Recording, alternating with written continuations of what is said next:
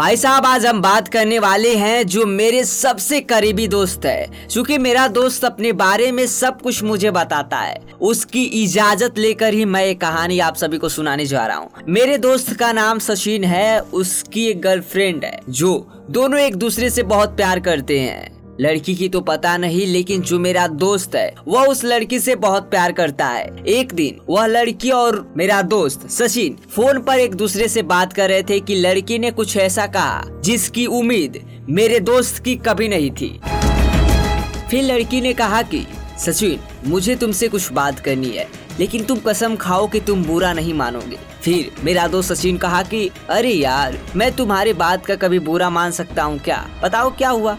फिर वो लड़की बोली, मुझे ऐसा लगता है कि अब हमें अलग हो जाना चाहिए। हमारा रिलेशनशिप ठीक से चल नहीं रहा है। वैसे भी तुम दूसरी कास्ट के हो। पता नहीं कि हमारे घर वाले मानेंगे भी या नहीं।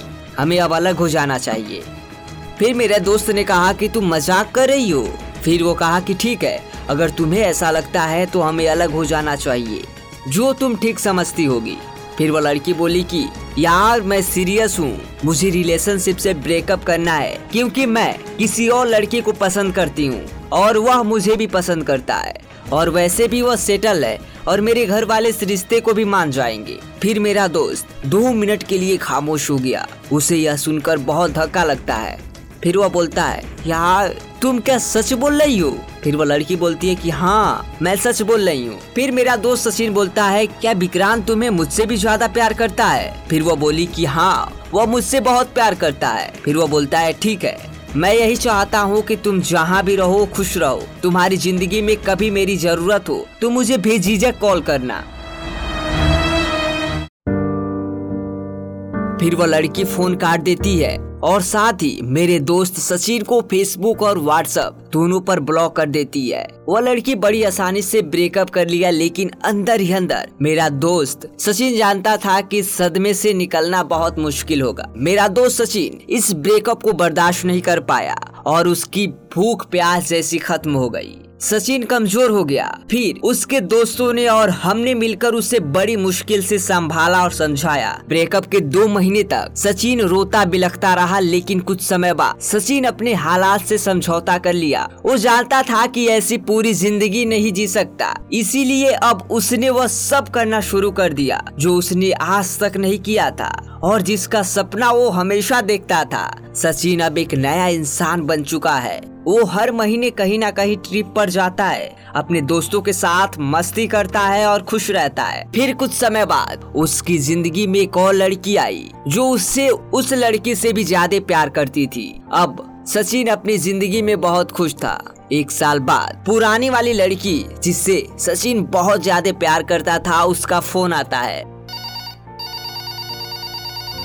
फिर लड़की बोलती है, सचिन, कैसे हो? मेरा दोस्त सचिन कहता है, मैं तो ठीक हूँ। तुम बताओ, तुम कैसी हो?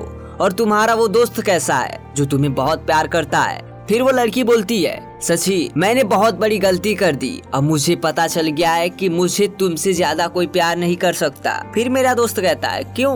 क्या हुआ? फिर वो बोलती है कि जो लड़का था, वो मुझे सिर्फ़ फ़िज़िकल रिलेशनशिप बनाने के लिए मेरा यूज़ किया। मैं बहुत परेशान हूँ। क्या तुम मुझसे मिलोगी? फिर मेरा दोस्त कहता है, नहीं यार, मैं अब तुमसे कभी नहीं मिलूँगा। जब तुमने मुझे छोड़ा था तो मेरा हाथ सिर्फ़ मेरी दोस्त निशा ने पकड़ा था और आज मुझे इस दुनिया में सबसे ज़्यादा प्यार करती है और मैं भी उसे कभी धोखा नहीं दे सकता। आई एम सॉरी फिर वो उस लड़की से कहता है कि, लेकिन तुम्हें इस मुश्किल घड़ी से खुद ही निपटना होगा। फिर वो लड़की बोलती है कि, ऐसा मत कहो सचिन मैं तुमसे बहुत प्यार करती हूँ। फिर सचिन कहता है, लेकिन मैं तुमसे प्यार नहीं करता। अब मैं सिर्फ़ निशा से प्यार करता हूँ। फिर सचिन बोलता है बाय एंड टेक केयर और प्लीज़ मुझे दोबारा फ़ोन मत करना। प्यार कोई खेल नहीं है। जैसे ही सचिन फ़ोन काटता है और पीछे मुड़ता है तो देखता है कि निशा सब सुन रही है। सचिन निशा को सब सच बताता है और फिर निशा ने सचिन को गाल पर, क्या बताए भाई साहब? बहुत टॉप की किस करती है? और कहती है, सचिन मैं बहुत लकी हूँ कि तुम मुझे मिले और वह लड़की कितनी बदकिस्मत है कि वो तुम्हें पाकर भी नहीं पा सकी। मुझे कोई शिकायत नहीं। मैं तुम्हें हमेशा यूँ ही प्यार करती रहूँगी, क्योंकि मुझे पता है कि तुम मुझसे बहुत प्यार करते हो।